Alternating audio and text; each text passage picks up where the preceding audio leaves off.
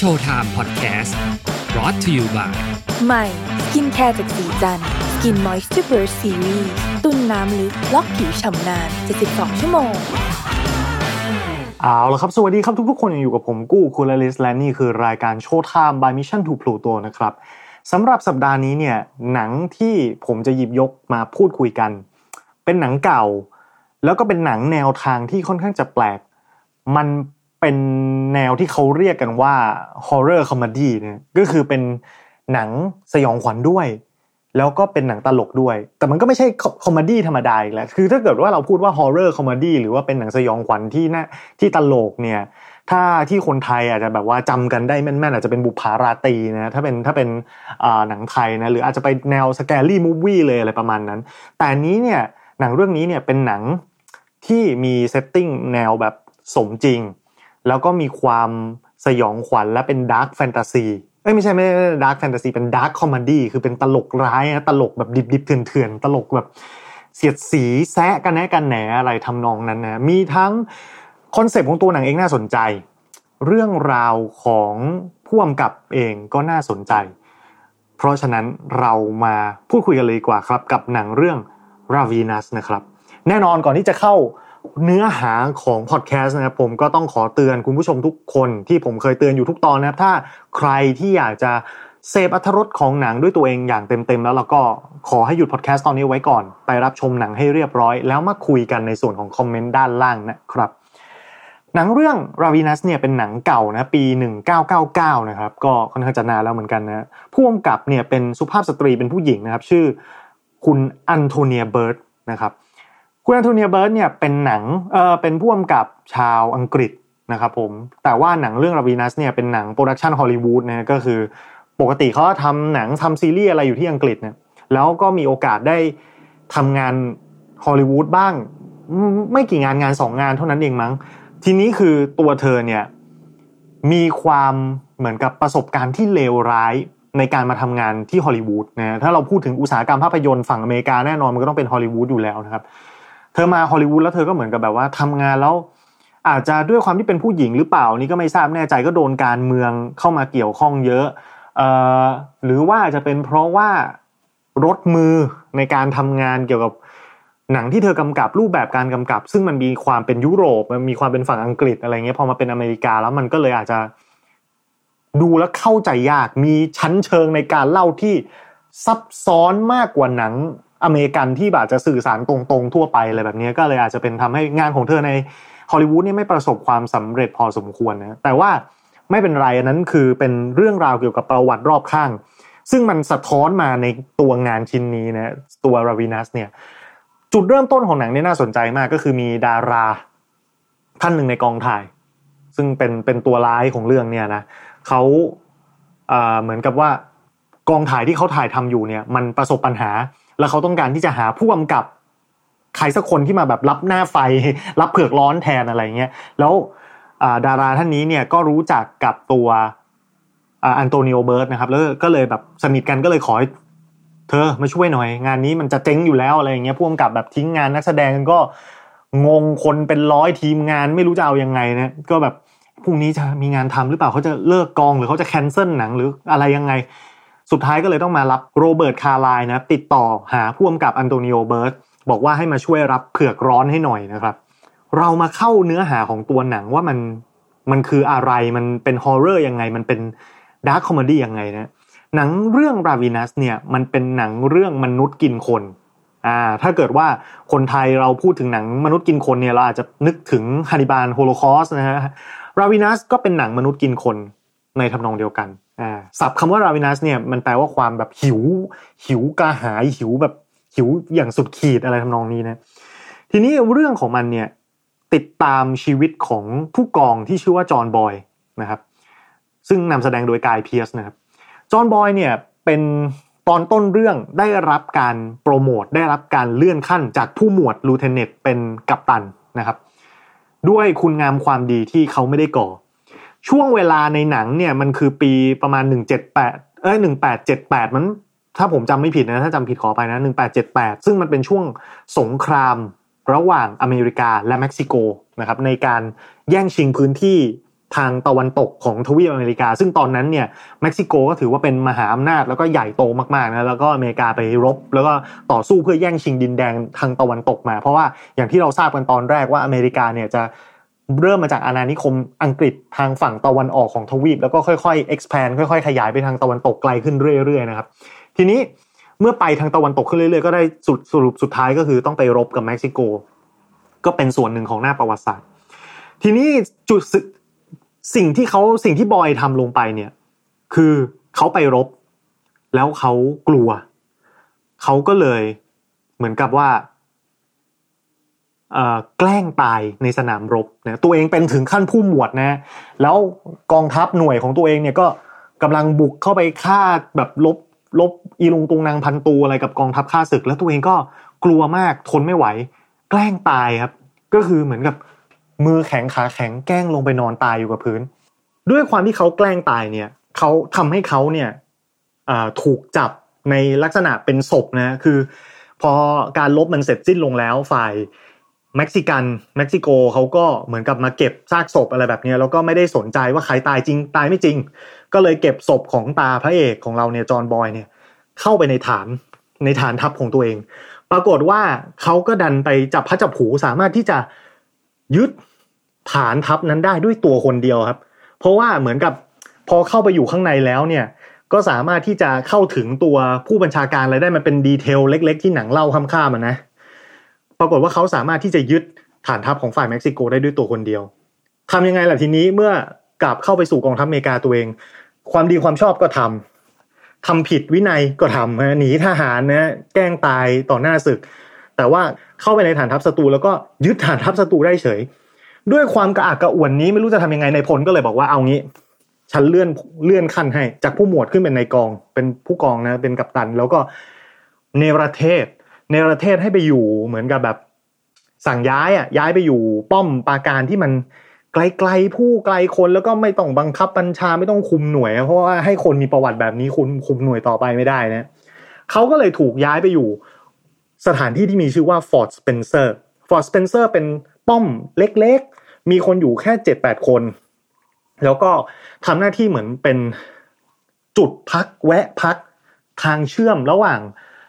ทางตะวันออกคนที่ต้องการจะเดินทางไปฝั่งตะวันตกที่ไกลกว่าเดิมอะก็เขาก็เหมือนกับเป็นป้อมปราการที่ตั้งอยู่กลางป่าให้คนมาแวะ แล้วก็เดินทางต่อไปอะไรทำนองนี้นะไปทางแคลิฟอร์เนียไปทางตะวันตกของอเมริกา ซึ่งในสถานที่ป้อมปราการแห่งเนี้ย ซึ่งมีคนอยู่ก่อนหน้าเขาอยู่แปดคนเนี่ย ก็จะเป็นแหล่งรวมคนบ้าๆบอๆครับบองบองเพี้ยนเพียนนะมีในทหารบ้านเอ้ยไม่ใช่ มีพลทหารบ้าเลือด มีบทพลทหารที่เด๋อเด๋อข้างศาสนา มีคนขี้เมาอยู่ในนั้น แล้วก็มีคนอินเดียแดงอยู่สองคนนะครับเป็นคนพื้นที่เป็นคนท้องถิ่นนะก็รวมกันมีทั้งหมด 8 คนใน 8 คนเนี่ยตัวเด่นๆก็จะมีผู้พันพันเอก ซึ่งเป็นผู้บัญชาการกองป้อมนี้ก็จะเป็นคนที่ดูดีหน่อย พูดคุยรู้เรื่องหน่อย แล้วก็จะมีรองลงมาก็จะเป็นพันตรีนะครับ ซึ่งก็จะเป็นพันตรีนี่จะเป็นหมอแล้วก็เป็นขี้เมานะก็วันๆก็ไม่ทำอะไร เพราะว่าป้อมมันก็อยู่ห่างไกลไม่มีภาระหน้าที่ต้องทำอะไร วันๆก็เอาแต่เมานะเมาหลับทั้งวันเมาไม่รู้เรื่อง แล้วก็เป็นหมอด้วยนะตัวเองมีความรู้ทางการแพทย์เนี่ยคนแปดคนก็อยู่กันมา แล้วก็พระเอกก็ถูกย้ายเข้ามาอยู่ในที่นี้ด้วยนะปรากฏว่าหลังจากที่พระเอกก็มาถึงทำความรู้จักกับคนนั้นคนนี้ไปประมาณนึง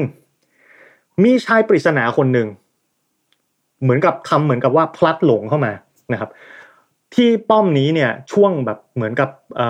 ฤดูหนาวนะครับ อยู่ในช่วงฤดูหนาวของอเมริกาเขาก็เหมือนแบบพัดหลงมา พอพวกคนในป้อมเห็น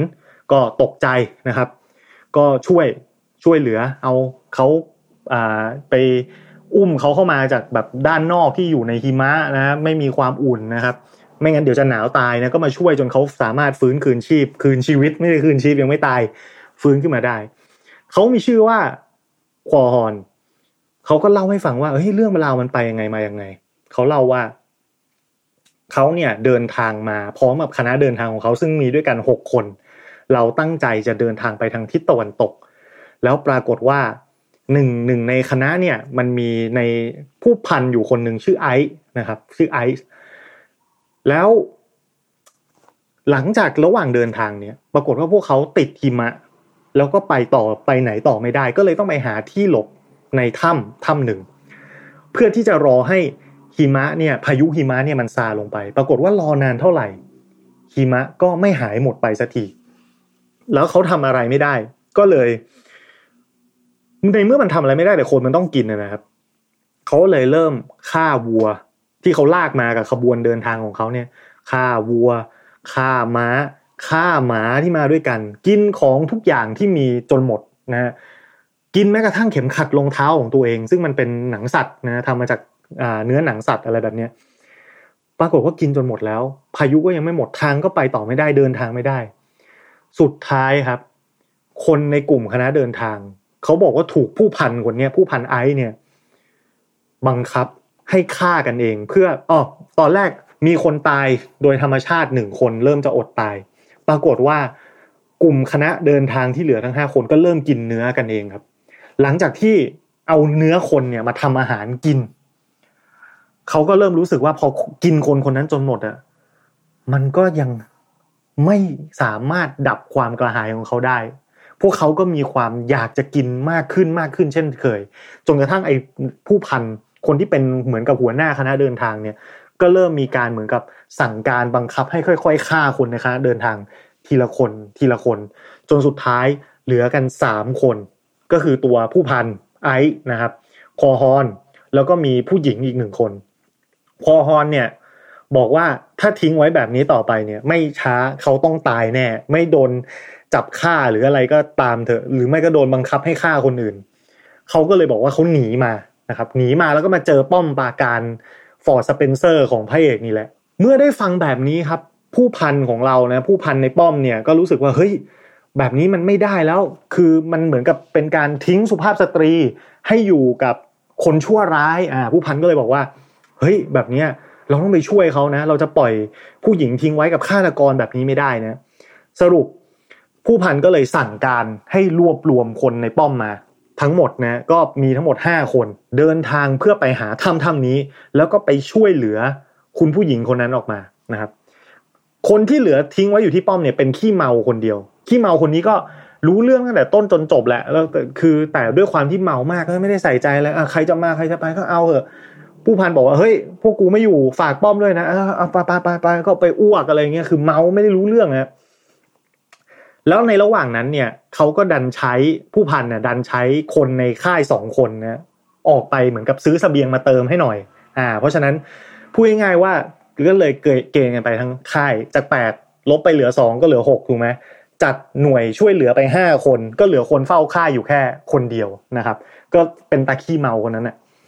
ส่วนพระเอกก็ไปด้วยกันนะครับ แล้วก็ไอคนที่หลงมาคอฮอนก็ไปด้วยนะครับ เพราะว่าต้องนำทางว่าไอ้ถ้ำนี้มันอยู่ตรงไหน เมื่อไปถึงเจออยู่ปากถ้ำหน้าถ้ำผู้พันก็เลยสั่งให้พระเอกแล้วก็นายทหารพลทหารอีกคนนึงเข้าไปสำรวจในถ้ำว่าเฮ้ยข้างมันยังอยู่ข้างในกันหรือเปล่า หรือว่ามันเกิดอะไรขึ้นแล้วหรือเขาย้ายหรือเขาหนีหรืออะไรไปพระเอกกับทหารพลทหารก็เข้าไปสำรวจ ปรากฏว่าการสำรวจนะพบศพของคณะเดินทาง ที่ไอ้คอฮอนมันกล่าวอ้างเนี่ย ห้าศพเขาบอกว่าเขามากันหกแต่ว่าเจอศพที่เหลือแต่โครงกระดูกเนี่ยห้าศพนั่นหมายความว่าสิ่งที่คอฮอนเล่าเนี่ย ไม่ใช่เรื่องจริงนะมันไม่ไม่มีการบังคับให้ฆ่ากันตัวมันเองนี่แหละฆ่าทุกคนแล้วก็กินศพกินอะทุกคนเป็นอาหารหมดแล้วนะพอทั้งสองคนที่ไปสำรวจในถ้ำรู้ความจริงนี้ ก็วิ่งออกมา วิ่งออกมาจะมาเตือนคนอื่น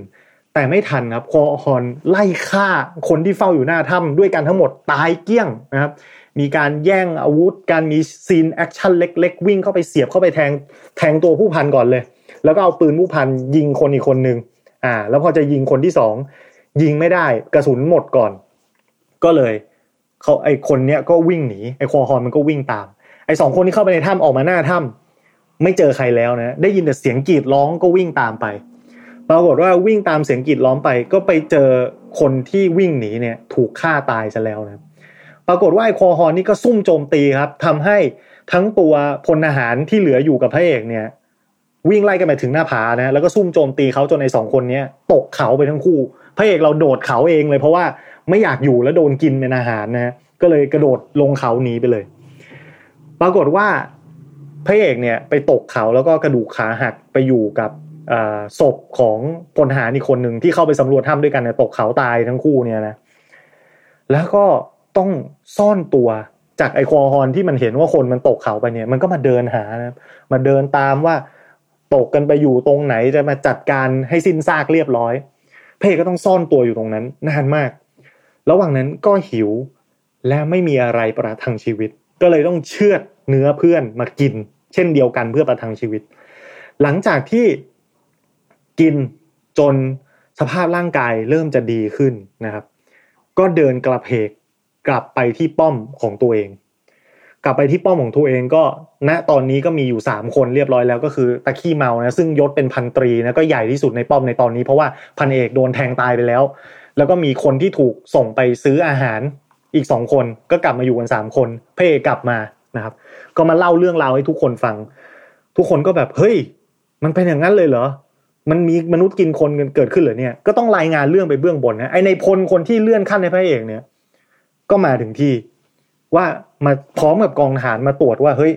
มันเกิดอย่างนั้นขึ้นจริงหรือเปล่า ปรากฏว่าส่งทหารไปตรวจไปดูในถ้ำไม่มีร่องรอยอะไร ที่พระเอกว่ามาเลย ไม่มีร่องรอยศพ ไม่มีร่องรอยการต่อสู้ ไม่มีร่องรอยการฆ่ากัน มีแต่ทหารสี่คนของป้อมที่หายสาบสูญไป โดย คนที่เห็นพวกเขาเป็นคนสุดท้าย คือพระเอก กลายเป็นพระเอกเป็นผู้ต้องสงสัยครับว่า เป็นคนทำให้สี่คนนั้นตายหรือเปล่าไปแอบฆ่าเขาหรือเปล่าหรือว่าไปหมกอยู่ตรงไหนอะไรแบบนี้นะในขณะเดียวกันช่วงที่พระเอกยังเป็นผู้ต้องสงสัยนายพลก็บอกว่าเดี๋ยวจะไปหาผู้พันคนใหม่มาประจำการที่ป้อมนี้แทน ผู้พันคนนั้นเนี่ยมีชื่อว่าผู้พันไอครับ แล้วก็แนะนำตัวให้ผู้พันคนใหม่เนี่ยให้พระเอกได้เจอ ปรากฏว่าไอ้ผู้พันคนนั้นเนี่ยคือควอฮอนครับ คือคราวนี้จากแต่งตัวมอซอมอซอนี่มาเป็นเครื่องแบบทหารเต็มยศหล่อๆเลย แล้วก็อ่าสวัสดีครับ ผมผู้พันไอครับ จะมารับตำแหน่งผู้บัญชาการป้อมนี้แทนพระเอกก็ช็อกเลยครับ แบบอ้าวไอ้นี่มันคนที่ฆ่าเพื่อนแล้วก็กินพวกมันไปหมดนี่หว่าอะไรเงี้ยทำไมมันมาสวมรอยกลายมาเป็นผู้พันได้แล้วอะไรแบบเนี้ยก็เลยแบบเกิดความเกิดความแพนิคนะ ตกตื่นตระหนกไม่ไว้วางใจ แล้วก็บอกว่า เฮ้ย ไอ้นี่แหละ มันเป็นฆาตกรก็ไปกล่าวหาเขานะครับ ไอ้หมอซึ่งเป็นขี้เมา ซึ่งจริง ๆแล้วเนี่ยออยู่ในเหตุการณ์ตั้งแต่ต้น แต่เมาจนจำหน้า ไอ้ไอ้เนี่ยไม่ได้ ว่าเขาเขาเคยเจอแล้ว เออ ไอคนนั้นมันก็มีหนวดจริง ๆอะนะแต่ว่าทรงมันไม่เหมือนกันอะคนนั้นมันมอซอมอซอคนนี้มันสะอาดสะอ้านไงจำไม่ได้ฮะนี่เป็นเรื่องแบบเหมือนโชคชะตาเล่นตลกอะนิดเดียวแท้ๆก็จะรู้ความจริงกันแล้ว แต่ก็ไม่รู้นะ แต่ผู้พันมันบอกว่าอ่าแต่ไอคุณหมอเนี่ยเขาบอกว่าอ้าวไหนบอกว่า ตอนที่เดินทางไปช่วยคนจะถูกจับกินเนี่ย มีการต่อสู้กันใช่ไหม แล้วนายก็ไปเผลอยิงโดนร่างกายของไอ้ตาฆาตกรคนนี้ใช่ไหมให้มันถอดเสื้อพิสูจน์ดิถ้ามันมีบาดแผลก็แปลว่ามันสู้กันจริง ก็แปลว่าไอเนี่ยมันเป็นตัวจริง ปรากฏว่าถอดเสื้อพิสูจน์ออกมา ไม่มีร่องรอยเลยเลยนะตัวนายพลไอซ์ก็เลย หลุดไม่ไม่ใช่นายพลผู้พันไอซ์ก็เลย หลุดจากคดีไปนะหลุดจากข้อกล่าวหา ปรากฏว่า หลังจากอยู่ไม่นานครับ ผู้พันไอซ์ก็เริ่มออกลายครับ เริ่มแบบว่าความหิวกระหายในตัวมนุษย์มันก็ยังมีอยู่เหมือนเดิมเนาะเขาก็เริ่มที่จะลงมือ แต่พระเอกของเราเนี่ย แพนิคจัดถืออาวุธติดตัวตลอดเวลา แล้วก็นั่งจ้องนั่งดูมึง มึงจะทำอะไร มึงจะออกลวดลายหรือยังพระเอกก็รออยู่ ปรากฏว่า พระเอกจับตาดูขนาดนั้น สุดท้ายก็มีคนตายเพิ่มครับ ไอคนที่อยู่ในป้อมเดิมเนี่ย ก็ตายไปเพิ่มครับพระเอกก็งงอ้าวเฮ้ย นี่ ฉันจับตาดูแกอยู่ตลอดเวลา มันมีคนตายเพิ่มได้ยังไงนะในขณะเดียวกันไอผู้พันไอเนี่ยก็พยายามที่จะยั่วพระเอกว่านายเคยกินเนื้อคนมาแล้ว นายก็รู้รสชาติว่ามันอร่อยขนาดไหน นายก็ทนความหิวโหยของมันทำไมจะต้องฝืนด้วย ยอมฉันซะเถอะอะไรอย่างเงี้ยคือแบบ ยอมมาเป็นมนุษย์กินคนกับฉันซะเถอะอะไรทำนองนี้นะ แล้วพอมีมีคนตายเพิ่มเนี่ย มันเลยทำให้เหมือนกับพระเอกเนี่ย ถูกจับเลย คือคือเห็นแต่ศพแต่ไม่รู้ใครลงมือ ทุกคนก็เลยสงสัยพระเอกคนที่เหลือที่ไม่ใช่นายพลนะไอ้ผู้พันไอเนี่ยก็สงสัยพระเอกว่าพระเอกแน่ๆจับพระเอกไปขังนะครับมัดไว้ขังไว้ ส่งคนคนหนึ่งไปรายงานนะครับ ไปตามบอกว่า รู้แล้วว่าฆาตกรเป็นใครใช่พระเอกแน่นอน เหลือป้อมเหลืออยู่สามคนพระเอกซึ่งโดนจับ ผู้พันไอซ์ซึ่งเป็นมนุษย์กินคน แล้วก็ตาพันตรีขี้เมาฮะที่ควรจะรู้เรื่องตั้งแต่แรก แต่ก็ไม่รู้เรื่องอะไรเลย ปรากฏว่า ไอพันตรีเนี่ยสุดท้ายก็โดนฆ่าตาย แล้วก็ไม่ใช่ฝีมือของไอในผู้พันไอซ์ด้วย แต่เป็นฝีมือของผู้พันคนเดิมครับ ผู้พันคนเดิมของพระเอกที่อยู่ในป้อมก่อนหน้าเป็นผู้บัญชาการเขาเนี่ย วันที่เขาเดินทางไปช่วยเหลือที่หน้าถ้ำเขาถูกเขาถูกไอ้นายพลไอซ์เนี่ย แทงแต่ไม่ตายครับ ถูกจับป้อนเนื้อคนใส่ เมื่อป้อนเนื้อคนได้ คนที่กินเนื้อคนเข้าไปเนี่ย ตามตำนานของอินเดียแดงในเรื่องเนี่ย ซึ่งมีในเรื่องมีอินเดียแดงอยู่สองคนเนี่ยนะเขาบอกว่าคนที่กินเนื้อคนเนี่ย จะมีพลังนะครับ จะเหมือนกับแรงดี เหมือนจะฟื้นตัวรวดเร็วอาการบาดเจ็บอะไรก็จะหายเหมือนที่พระเอกตกเขามาขาหัก แต่กระดูกสมานเองนะครับ พระเอกก็โดนเหมือนกับว่า พอไม่ได้กินเนื้อคนก็มีอาการแบบสู้ซีดเซียวนะ แต่พอเหมือนกับได้กินก็เบิดฟื้นคืนแรงขึ้นมานายพลไอซ์เอ้ผู้พันไอซ์เนี่ย ผู้พันไอซ์เนี่ยก็พยายามที่จะโน้มน้าวพระเอกกับผู้พันคนเก่าบอกว่ามาเป็นมนุษย์กินคนกับเราเธออเดี๋ยวเนี่ย พอหน้าหนาวมันหมดไปหิมะเริ่มละลายเนี่ย เส้นทางจุดที่เราอยู่ตรงเนี้ย มันก็จะเป็นทางผ่านของคนจำนวนมากที่ต้องการไปทิศตะวันตก เราก็จะเหมือนกับมีแหล่งอาหาร อุดมสมบูรณ์ตลอดไปเลย อะไรแบบนี้นะ ซึ่งเพ่ก็บอกว่ามันมันไม่ได้ว่ะ มันผิด ไอไอไอผู้พันไอเนี่ย ก็เลยแทงพระเอกไปให้ให้อยู่ในสภาพเจียนตาย คือถ้า อยากจะรอดตาย ก็กินเนื้อมนุษย์ซะถ้าไม่ยอมกินก็ตายไปซะอ่านี่คือการยื่นคำขาด สรุปสุดท้ายพระเอกก็ต้องกินครับ แต่เมื่อร่างกายแข็งแรงดีแล้วเนี่ยพระเอกก็ลุกขึ้นมา แล้วก็มาต่อสู้กับไอตาผู้พันทั้งสองคนทั้งคนเก่าคนใหม่ ในระหว่างที่นายพลเนี่ยกำลังเดินทางมากำลังกำลังเดินทางมาตามตามคำรายงานของคนที่ไปตามนะว่าบอกว่าให้มาให้มาดูได้แล้ว ปรากฏว่าพอพระเอกกินเนื้อคนมีกำลังขึ้น ก็ไล่ฆ่าคนอื่นหมด ไล่ฆ่าผู้พันคนเก่า แล้วก็มาสู้กับไอ้ผู้พันไอซ์แล้วสุดท้ายก็สามารถที่จะเอาชนะผู้ผู้พันไอซ์ได้ จะบอกว่าเอาชนะก็ไม่ถูกก็คือตายไปพร้อมกันนะสู้กันจนตายไปทั้งคู่ ไอคนที่ไปตามกลับมาก็เจอแต่ศพ เจอแต่ศพคนตายเกินการไปหมด ไอในพลที่มาถึงก็อ้าวมาถึงก็มีแต่คนตายนี่มันเรื่องราวอะไรกันเนี่ย เจอซุปสตูอยู่หม้อหนึ่งที่เขาตุ๋นทิ้งไว้ กลิ่นหอม ก็ลองไปชิม อืม อร่อยดี สตูหม้อนั้นเน่ะ คือสตูเนื้อคนนะครับ แล้วหนังก็จบลงตรงนี้แบบนี้เลยนะ ว่าสรุปสุดท้ายแล้ว มันเกิดอะไรขึ้นแบบนี้ เป็นเรื่องนี้เป็นหนังที่ผมสปอยหมดนะ เพราะว่ามันจำเป็นมันมีความจำเป็นต้องเล่าทั้งหมดเพราะว่ามันก็ไม่ได้มีปริศนาอะไรประมาณขนาดนั้นไม่ได้มีเรื่องโครงสร้างซับซ้อนที่แบบทิ้งเอาไว้ให้ไปดูได้ แต่ จุดที่ผมแนะนำและจุดที่ผมอยากให้ไปดูเนี่ย ก็คือมันเป็นหนังอินดี้ครับ มันเป็นหนังขนาดเล็กที่ดาราค่อนข้างจะคุณภาพสูงนะครับ ดาราค่อนข้างจะเก่งๆเยอะ แล้วจุดเด่นของหนังเนี่ยถึงแม้ว่ามันดูเหมือนเป็นหนังสยองขวัญกินคนนะแต่มันแฝงในยะที่มีความน่าสนใจหลายอย่างหลายด้านมาก เช่นพ่วงกับเอาไอเดียของการติดเนื้อคนเนี่ยติดการเสพเนื้อคนเนี่ยมาจากขี้ยา คือพระเอกของเราเนี่ยไม่ใช่เป็นคนเก่งกล้านะเป็นคนเป็นคนขี้ขลาดนะครับเขาได้เหรียญกล้าหาญเพราะความขี้ขลาดของเขานะครับ ในหนังเนี่ยมีการสื่อในย่าสัญญาอะไรต่างๆ ที่มันน่าสนใจมาก ตั้งแต่เรื่องนี้เรื่องการการอิดิชันนะการติดการเสพสิ่งที่มันไม่ดีเนี่ยมันเหมือนกับเหมือนกับขี้ยาเป็นจังกี้อะว่าแบบพยายามที่จะหักห้ามใจตัวเขาเองพยายามที่จะหักห้ามใจไม่กินไม่กินไม่กินอะไรแบบเนี้ยคืออาการมันเหมือนคนติดยาเลยเป็นเป็นมุมมองการนำเสนอที่ น่าสนใจนะเพราะว่าถ้าเป็นหนังกินเนื้อมนุษย์ทั่วไปเนี่ย เราอาจจะไปพูดถึงดูถึงประเด็นเรื่องความโหดเหี้ยม หรือมันเป็นเรื่องธรรมชาติของเขา แล้วคนที่กินก็อาจจะไม่ได้รู้สึกเศร้าโศกเสียใจอะไรนะอย่างเช่น ดรฮันนิบาลในอ่า Silent of the Lamb อะไรแบบนี้อันนั้นก็คือเป็นโรคจิตไปเลย หรือว่าถ้าเป็นพวกคนป่าที่กินคนนั้นก็คือเป็นวิถีธรรมชาติของเขาที่เขากินอะไรกันอยู่แล้วอะไรแบบนี้ แต่ประเด็นเรื่องนี้มันมีการ อยากกินแต่อยากฝืนอะไรแบบทำนองนี้นะครับมีสัญลักษณ์ของการด่าสังคมอเมริกาอ่าเพราะว่าผู้กำกับเป็นคนอังกฤษนะอย่างที่ผมบอกไปตอนแรกแล้วเขาไม่ชอบวัฒนธรรมอเมริกาไม่ชอบระบบการทำงานแล้วเขามาแล้วเขารู้สึกว่ามันไม่ใช่ที่ของเขาอะไรเงี้ยเขาก็มีการเน็บอเมริกาว่า วัฒนธรรมอเมริกาคือคือวัฒนธรรมที่กินเลือดกินเนื้อ สูบเลือดสูบเนื้อ การที่เขาแผ่ขยายไปตะวันตก มีความหมายในยะแฝงว่า คุณก็ไปเอาชนะชนเผ่าพื้นเมืองเดิม คุณก็ไปเอาชนะตัวกองทัพต่างชาติ หรือแล้วคุณก็สูบเอาทรัพยากรจากพื้นดิน ไม่ว่าจะเป็นแร่ธาตุเงินทองสมัยนั้นมันมีบูมเรื่องการล่อนทองอะไรกันแบบนี้นะนั่นแหละก็คือคุณก็ฉกฉวยเอาประโยชน์เอาจากการแย่งชิงจากการสูบกินมนุษย์